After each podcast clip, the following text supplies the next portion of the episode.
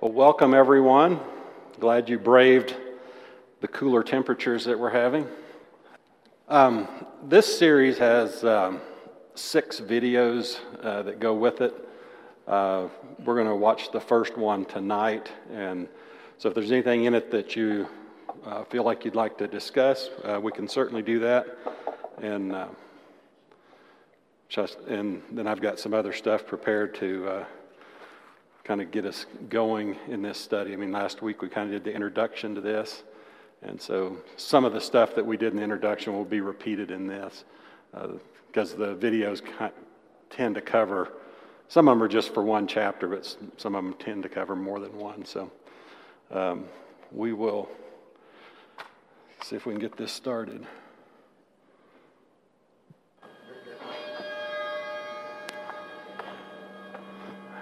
How's that sound? You okay?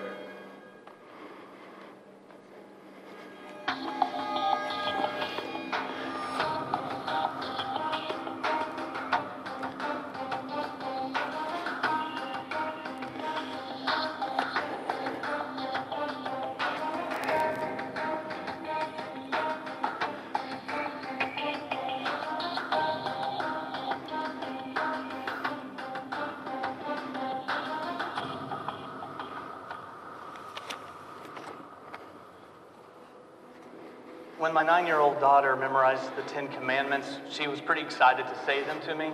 I sat on the edge of her bed and she made her way through that list. When she was finished, I thought, you know, this is probably a good opportunity for a teachable moment. And so I said to her, Morgan, have you ever broken one of the Ten Commandments? She gave me this shy smile, reluctant to answer that question. I said, Morgan, have you ever lied? She nodded. I said, Morgan, have you ever not honored your mom and dad? We both knew the answer to that question. That was really more of a rhetorical question. I kept pressing. I said, Morgan, I know you've never murdered anyone, but have you ever hated someone in your heart? And she was ready to put an end to this interrogation. And so here's what she said. She said, Dad, I know one commandment I've never broken. I've never made for myself an idol in the form of anything. I resisted the temptation to explain to her that this is the one commandment we've broken more than all the others. Martin Luther said, really, you can't break any of the other commandments without first breaking that one. But I began to wonder how many people would make the same assumption as my daughter. That they don't assume they struggle with idolatry because idolatry seems like this antiquated issue for superstitious primitives. Just doesn't have much relevance today. But there's a reason why this is the most talked about problem in all of Scripture. It's because for most of us, idolatry is the issue. Who or what we worship is what we live for, and that determines everything. As a pastor, besides struggling with my own sins, I often talk to people who have their own struggles. When I hear about their struggles, my first instinct is to just call it what it is. You say, well, that's a sin and you need to stop. But what I've discovered is that if you dig deeper, underneath that sin struggle is always idolatry. That there is this tangible sin that is the fruit. But idolatry is always the root. I always had this incredible desire to prove myself and to do some good. I was an idealist. And uh, I was, I guess you would say, on the fast track to success. The poor kid grows up, uh, gets all the breaks, and ends up in the office next to the President of the United States. I remember thinking when I got out of school and sort of began the workaday life, uh, what do you do that really uh, defines you? And it seemed the most logical thing was to try to become as successful as possible in the business world who we are and what we do comes down to this issue of idolatry. In the Old Testament book of Joshua, we meet Joshua at the end of his life in chapter 24. He's had a full life. He was with Moses when they led the Israelites out of Egypt. He watched the walls of Jericho fall. He led the people of God into the land of Canaan. And now, at the end of his life, he's about 110 years old. And he gathers the people together for what will be his last recorded words to them. And here's what he says Choose for yourself this day whom you will serve, whether the gods your forefathers served beyond the river, or the gods of the Amorites in whose land you are living. And then he says, As for me and my household, we will serve the Lord. He tells the people to decide what gods they will worship. But notice one option that is conspicuously absent. Joshua does not say, or you could choose to worship nothing at all. Because the truth is, everyone worships something. It's hardwired into our DNA. You could parachute into the deepest jungles of South America to people who had never made contact with the outside world, and you would find that they worship a god or many gods. You could jet into the heart of culture, New York or Paris, you would find that even the elite worship something money, power, status, intelligence. See, you may not be a Christian, but you still worship a God. Worshipping nothing is not an option. My mom's from a, a country family, and food was thought about as wasn't really thought about. You know, it was one of those things. If it feels good, you just sort of do it, and it was all about enjoyment. There was no discussion about nutrition. There was none of that kind of thing. I experienced sexual abuse, which was um, very confusing. Ever since I was little, I longed to be a boy, and I really rejected my gender. And I think a really core belief that came out of that struggle for me uh, was I really felt like a mistake, like I was trapped in the wrong body. I was raised the son of a pastor in a small Pentecostal church. Uh, the de- denomination was really legalistic. Uh, God seemed to be a person who was trying to send me to hell all the time. Everything seemed to be wrong.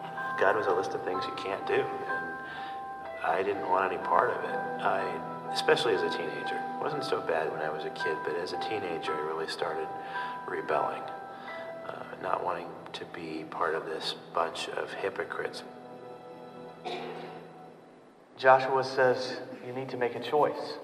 The first option was for the people to worship the gods of their fathers, which is what we often do. We worship work because dad worshiped work. We worship money because mom worshiped money. And many of us dedicate our lives to the gods of our fathers.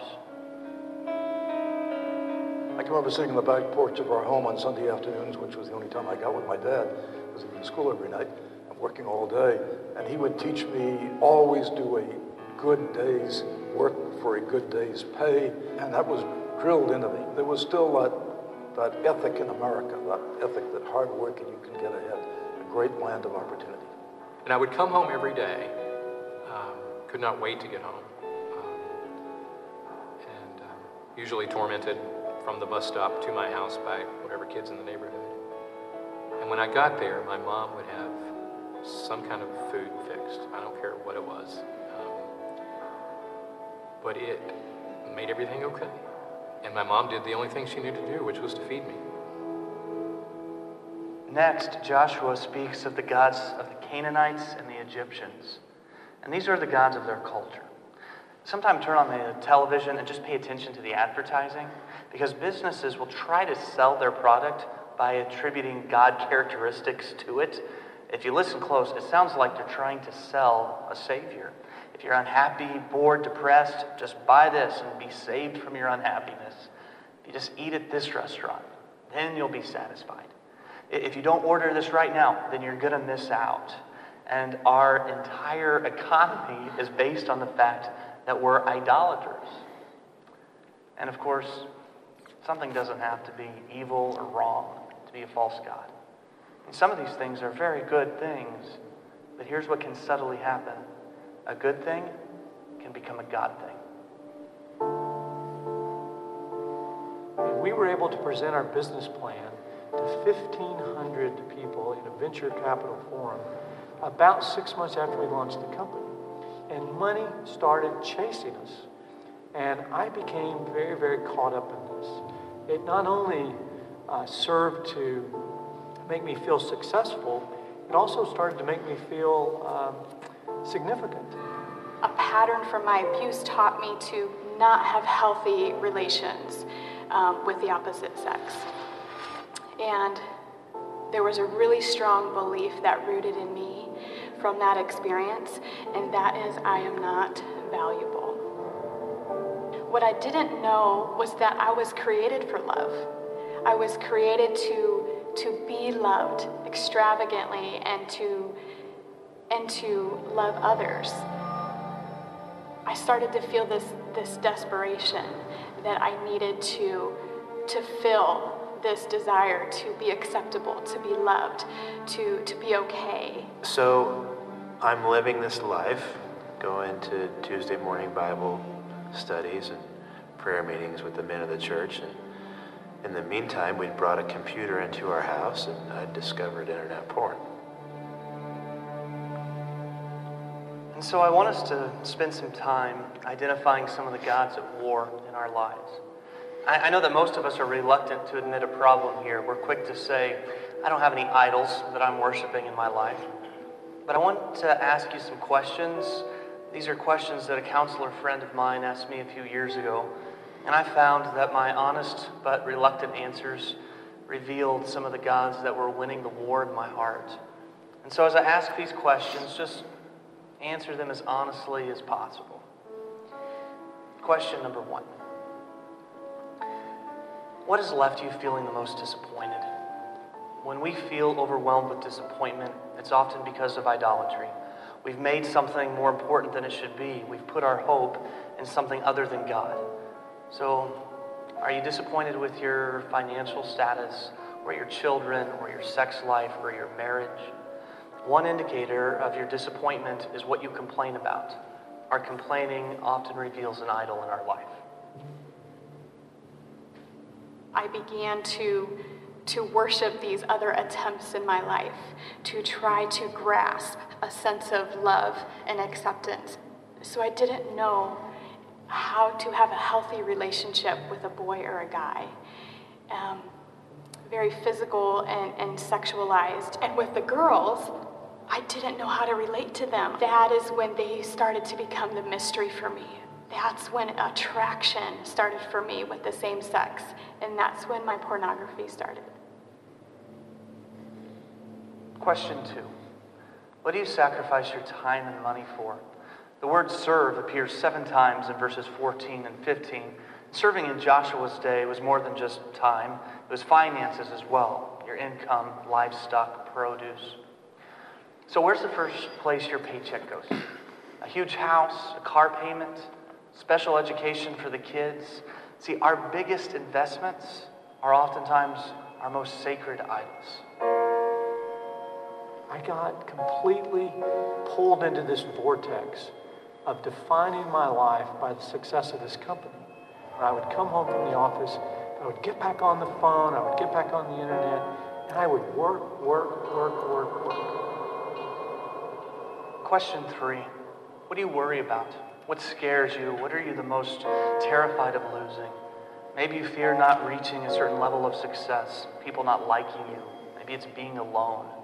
These things have the potential to become our idols because in them we find our meaning, our significance, sometimes our very identity. And I started thinking that I could, I could really make a living in this. Um, I, I bet I could, I could produce this, and what better job to be paid to be around naked girls all the time. So I would, I would start shooting porn part time behind my wife's back. I did that for three years. It's not like she didn't know something was wrong, she just didn't know what. I was always afraid that I'd be caught. Question four Where do you go when you're hurt and you need comfort? Theologian Henry Blackaby defines an idol as anything you turn to for help instead of first turning to God. It might be food, it might be sex, it might be a relationship, but where we go for comfort often reveals what God is winning the war. And I didn't know how to deal with how I felt. but I knew how to feel good. And so I would eat. The more rejection I had, the more I would eat. And this continued for years. So be desperate enough to attach yourself to this and try to get intimacy here. Try to get connection here.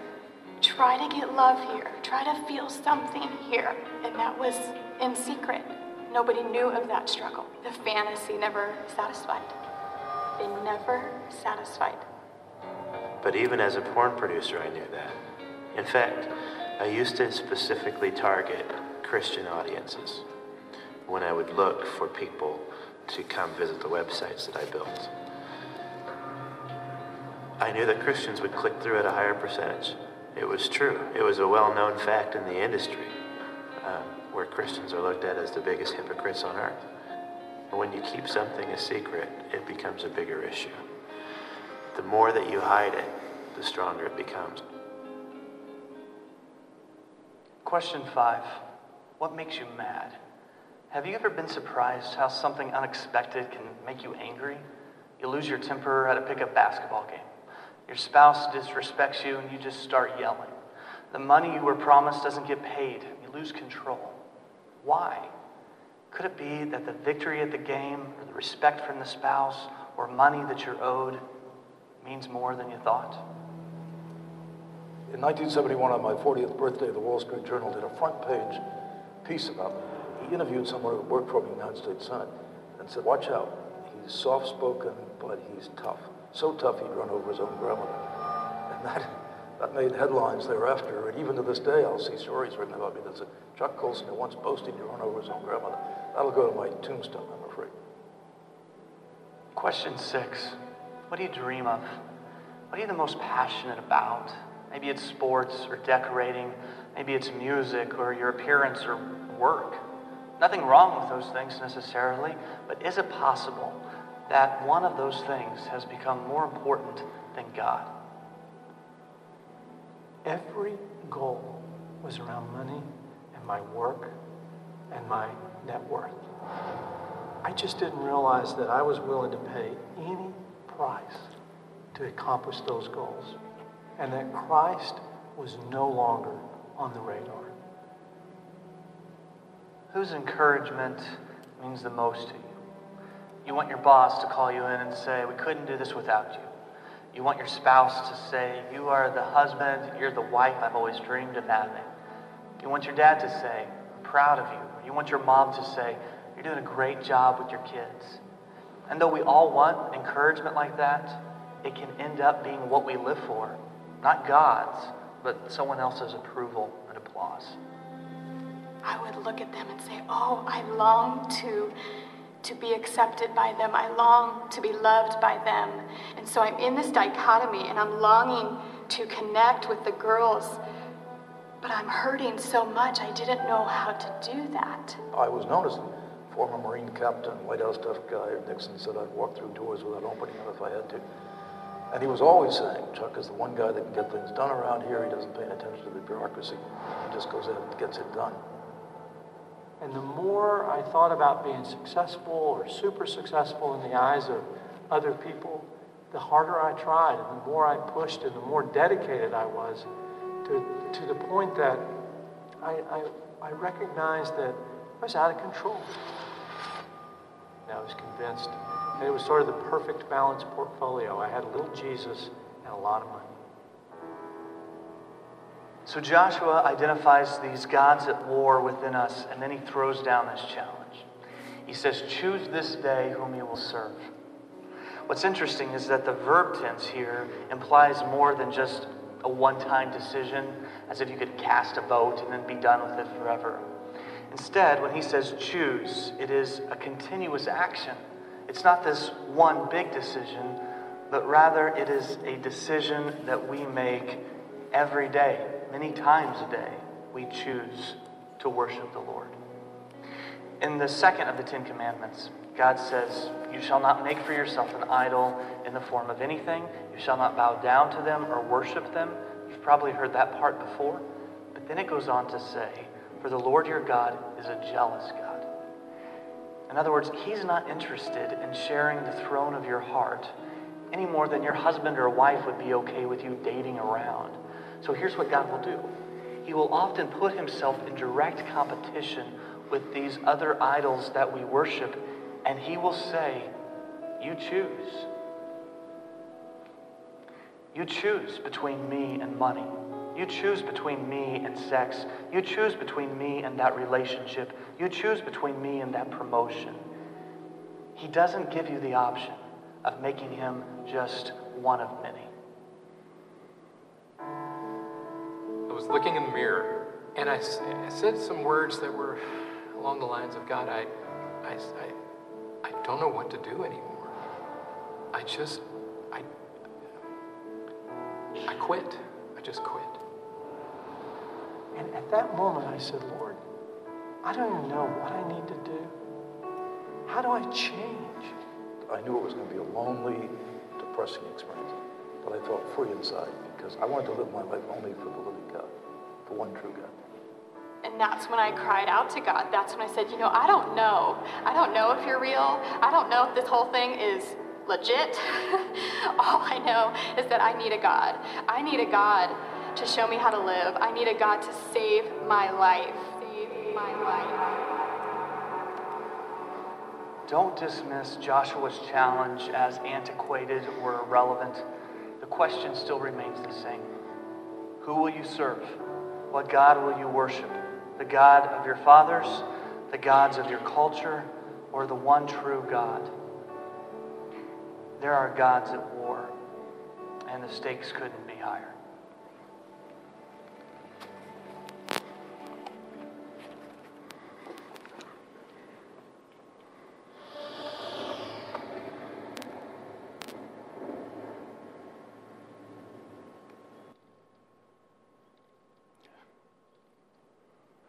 Anything in that video that struck home to you?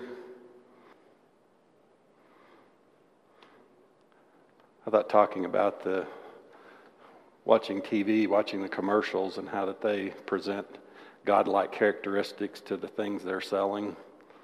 Anybody ever notice that in, in your viewing during your viewing pleasure?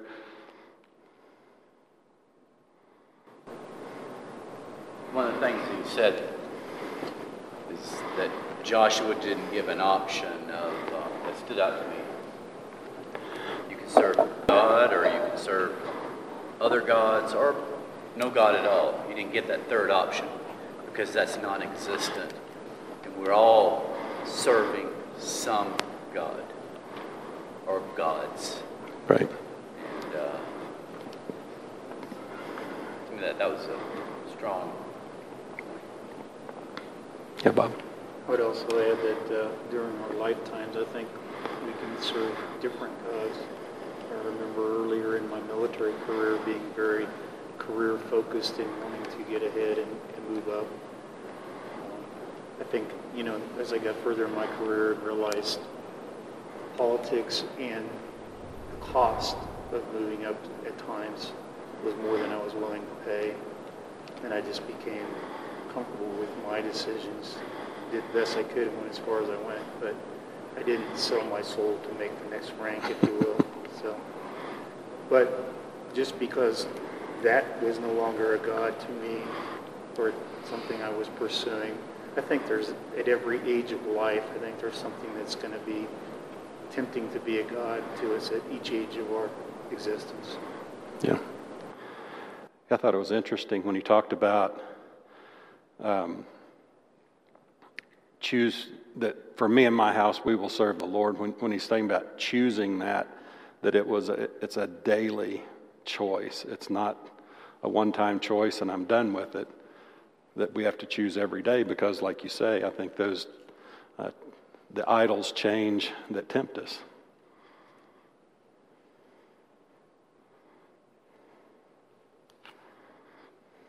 Anybody else? Tim. One of the things that struck me is when he said, where you run for comfort is an indicator of something that could be an in your life. You know, think about, you know, God God wants us to run to Him. You know, to, he wants to be our everything.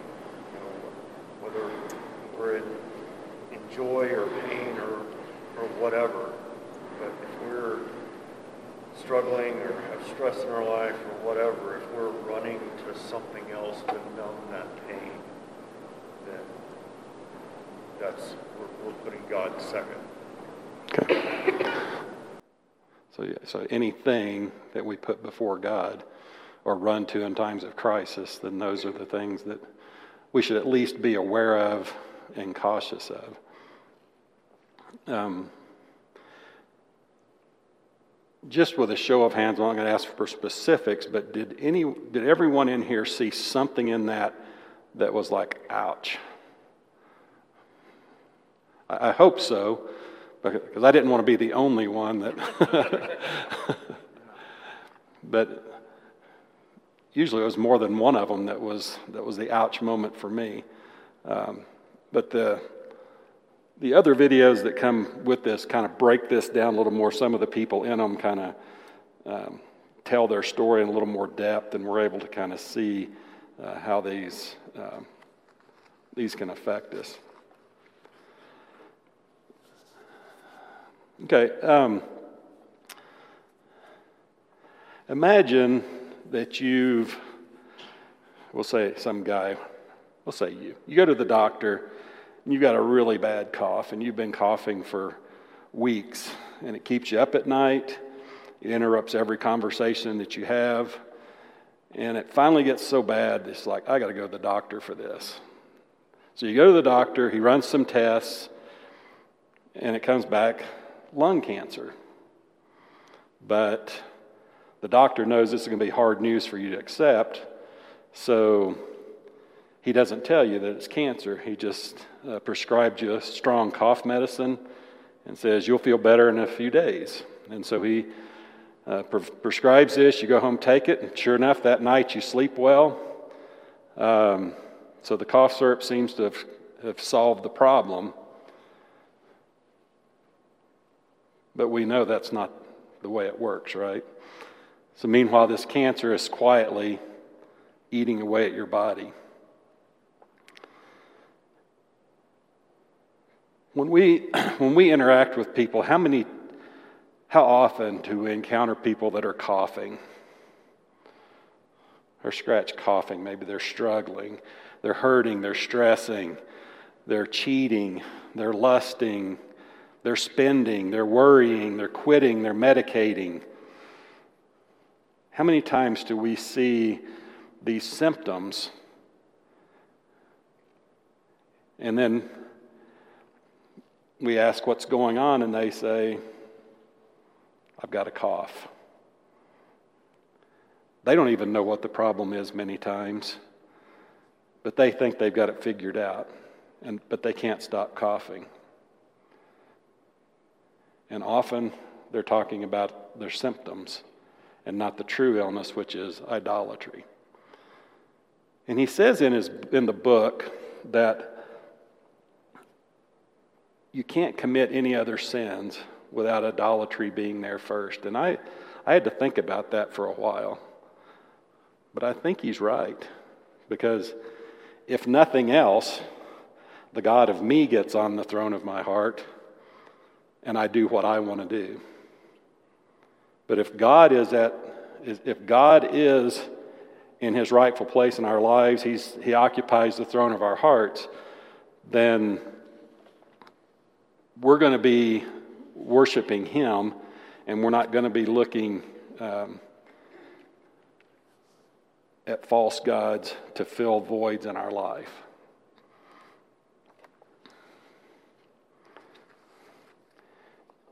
It says idolatry isn't just one sin of many, it is the one great sin that all others come from. If you start scratching at whatever struggle you're dealing with, eventually you'll find a false God. And until that God is dethroned and the Lord God takes his rightful place, we're going to struggle.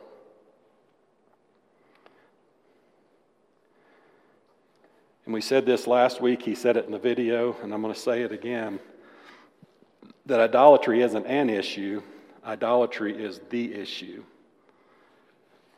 And until we can come to terms with that, I think we're going to struggle with the sin that we have in our lives. In Exodus 20, if you want to turn there, this is uh, God giving the Ten Commandments to Moses. So, Exodus 20, we'll read the first three verses. And God spoke all these words I am the Lord your God who brought you out of Egypt, out of the land of slavery. You shall have no other gods before me.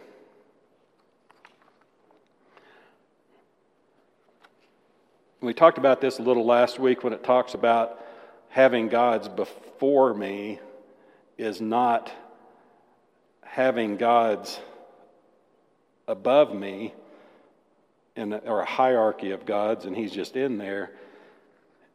The context is having no other gods in my presence. The, the before me is in my presence. And so when we look, look in that context, it, it takes on a little different meaning. Um, when, God, when God was giving this, this command, uh, the people, his people, the Israelites, they were familiar with other gods. They just spent 400 plus years in slavery in Egypt, and Egypt had a god under every stone, so to speak. Every neighborhood had its own god. Um, and so it's so it was a cultural thing, like he said in the video. The gods of their or the gods of their culture. And so, why does God give this command? You shall have no other gods before me.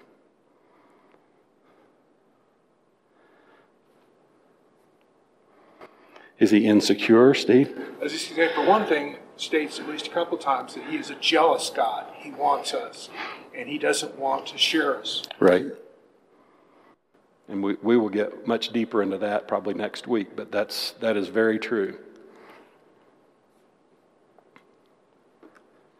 It's not because he's insecure, it's because that's the way it is. There is no other God, He is the only one. So anything that we would put in His place is going to be inferior, it's going to be counterfeit, it's not going to be real because He is it. But, and I would add that it cannot satisfy, as we saw the young lady in the, the video chasing after the other things and finally just throwing her hands up and saying, God, I need you because this other stuff's not working. Right. Yeah, so, so any time, and we'll get to this later in the, in the series, but any time that we put the gifts that God gives us into God's place, pain results. Because God, like he says, he's going to put himself, put puts you in a position where you have to choose. Am I going to choose the inferior? Am I going to choose the fake? Or am I going to choose the real God? And that's,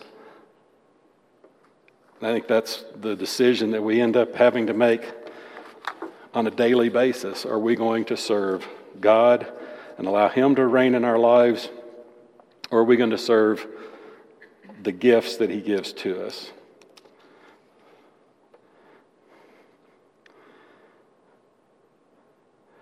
So God is the only God. He's the He owns the universe, He operates it, He designed it, He knows how it works. And He is the only God that can help us, direct us, satisfy us, and save us. As we continue in Exodus 20, um, Oh, wait, I'm ahead of myself here, sorry.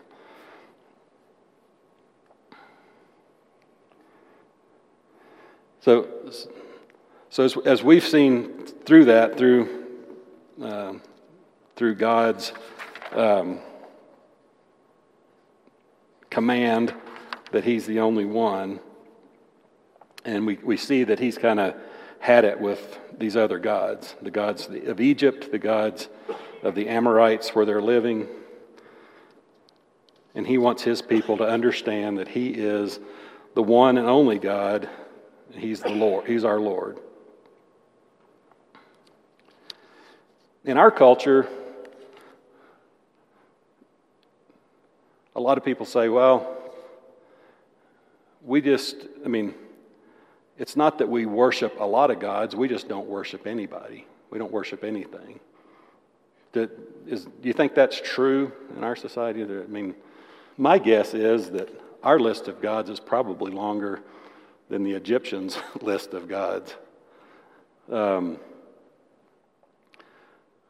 because we call them by different names doesn't change what they are. Um, we don't have the gods of commerce or the gods of agriculture. Uh, we don't have the God of sex or the God of the hunt. But we do have our portfolios. We've got our homes, our automobiles. We've got entertainment, some wholesome, some not. We have sports. So I think we, we could probably dig in pretty deep and find some really tough idols to throw down in our lives. But the bottom line is if it, if it looks like an idol and if it quacks like an idol, we can call it a cough uh, instead of calling it cancer, but it doesn't make it any less deadly.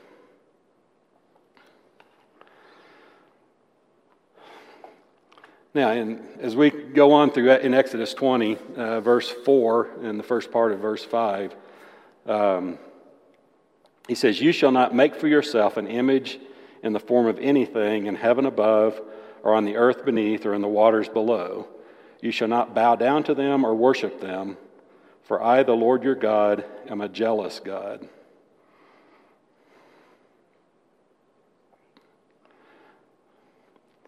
So, why is it so hard for us to identify the gods that we set up sometimes? I mean, I have to think if I know I'm an idolater, am I going to be a little more aware of it and maybe try to throw those idols down? I think a lot of times we see it's in ignorance that we do this. We don't see, like the, the guy that had the, the perfect portfolio, a little bit of Jesus, and a whole lot of money. Sometimes we just don't see that as our idols. Yeah. I was just going to say, we, what he said, we label them as good. They start out good, and whatever that is, and then, you know, whether it's you hunting or me watching sports or, or get, you know, it's and then we compare ourselves to other people. Like, right. Um, not like that. Or, um, so, and it's easy for us because we're so spoiled and we have everything.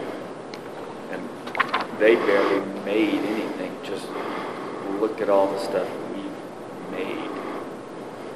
Yep. This little phone that we all carry around. That couldn't be an idol, could it? could our phones be an idol?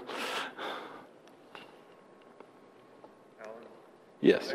I think that makes it that much harder for us as Christians because, you know, Satan very easily helps us delude ourselves into thinking, well, I, I don't have any idols because I, I go to church you know, uh, I teach my kids about uh, about Jesus. You know, I, I've got a I've got a little bit. I've got Jesus in my life, but you know, this we we're not willing to admit or even critically look at the fact that other things are much more important in our lives.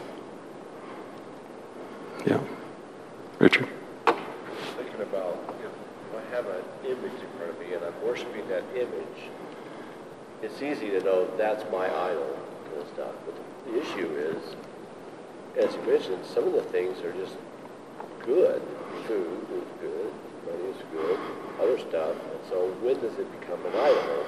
And I was thinking about James 1, 14 and 15, but each person is tempted when they are dragged away by their own evil desire and enticed. Then after desire has conceived, it gives birth to sin, and sin, when it's fully grown, gives birth to death.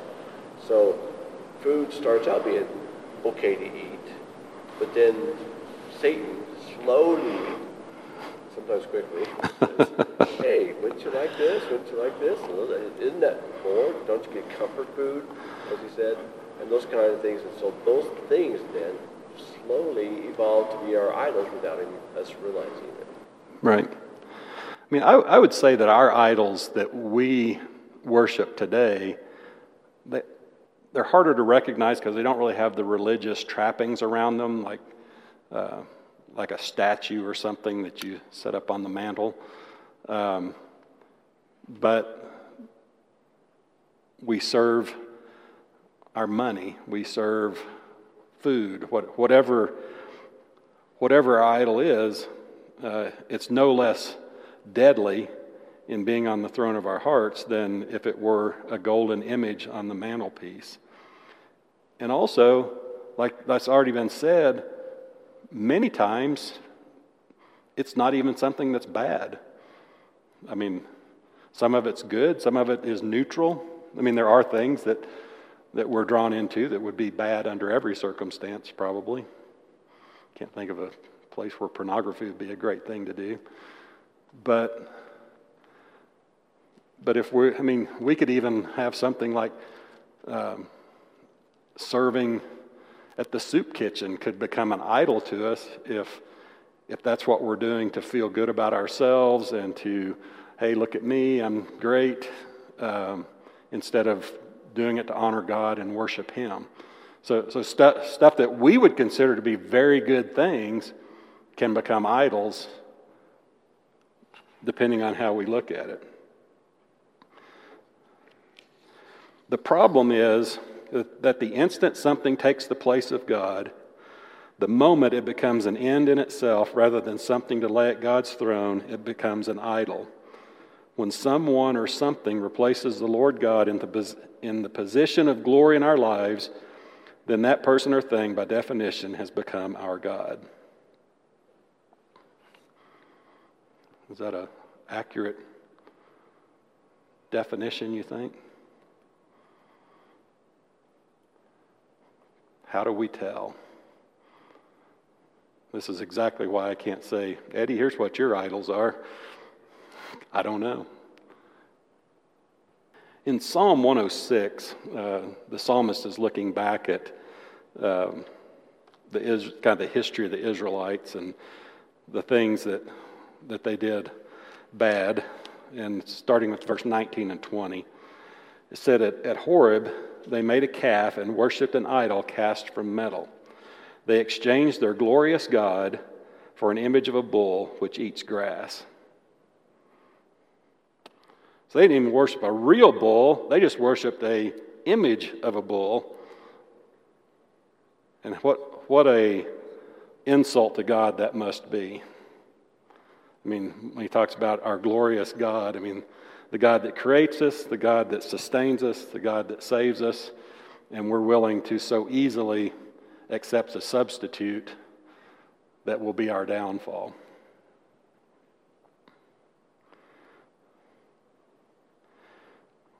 So they traded God for their own creation.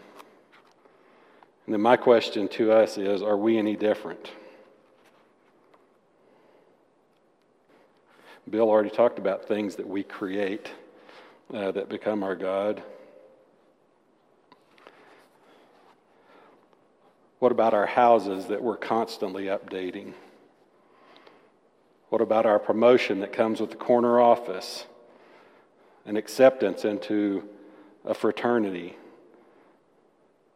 a team that wins the championship, a body that is toned and fit.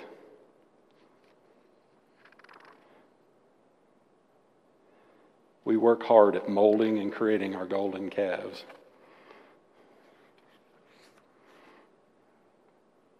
So, are these things that, am I talking to you or am I just talking to myself here? Are these, are these things that we, we see that could be problems in our lives? And so, like we look at here, I mean, any of these things, I mean, anything can become an idol once it becomes a substitute for God. And so that's that's where I want us to kind of uh, think about for a little bit. Next week, we're going to kind of delve a little more into, like Steve was talking about, God being a jealous God. So, why is idolatry such a big deal? Um, because God loves us to such a degree that we really don't even understand it. And when, when He has, when He sees us pulling away and He has to share us with the stuff that we have, um, He's a jealous God and He's not willing to do that. And like you said in the video, um, would you be all right with your husband or wife dating around? I don't think so. And if they weren't jealous about that, wouldn't that be a problem too?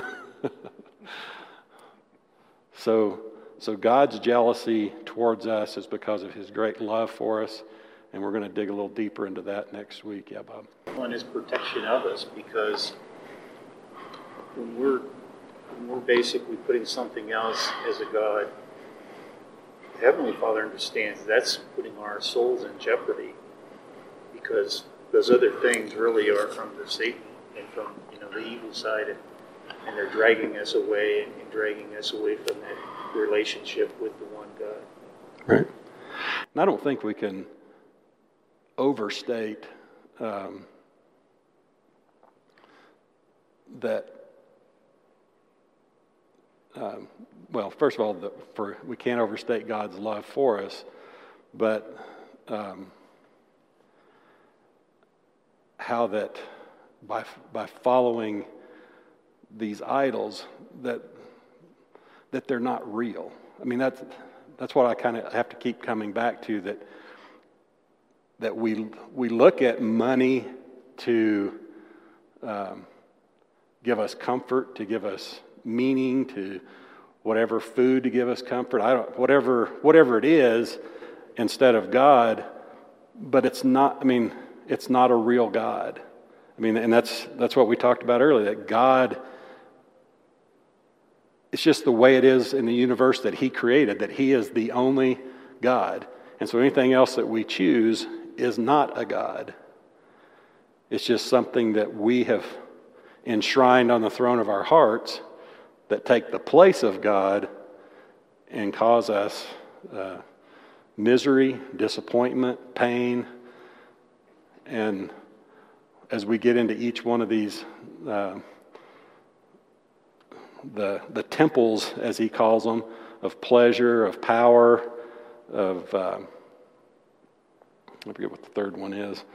But anyway, where we worship uh, the false gods that are in our lives, whether it's uh, pleasure, so whether it's food or sex or relationship, or whether it's money or status or power, those things can all become gods to us. And so, what I want us to do is kind of look at how those can affect us and, and how we can throw those down so that we can serve only God, our Creator. So, that's all I've got for tonight. Thank you all for being here and braving the cold. Um, if anybody has a strong hankering to teach this class, once. I'm going to be gone uh, the 20, what is that? The It's spring break time, yeah. It's March 23rd. Okay. I'm going to be in Mexico on a mission trip, not with Cozumel. I've got my own.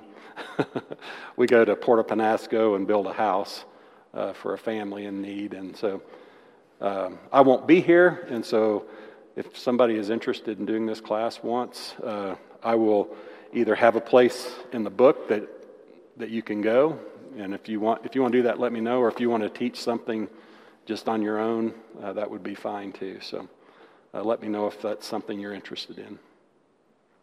Thank you all for being here. Hey, I'm Eddie White, the senior minister for the Eastside Church of Christ. Sure want to thank you for joining us today on our podcast. I hope today's message was indeed a blessing to you. I'd like to invite you to browse our website at eastsidesprings.com to get more information or to contact us. And as always, we indeed welcome you to join us for our worship service in Colorado Springs as we seek to live out Jesus' mission of making disciples of all nations.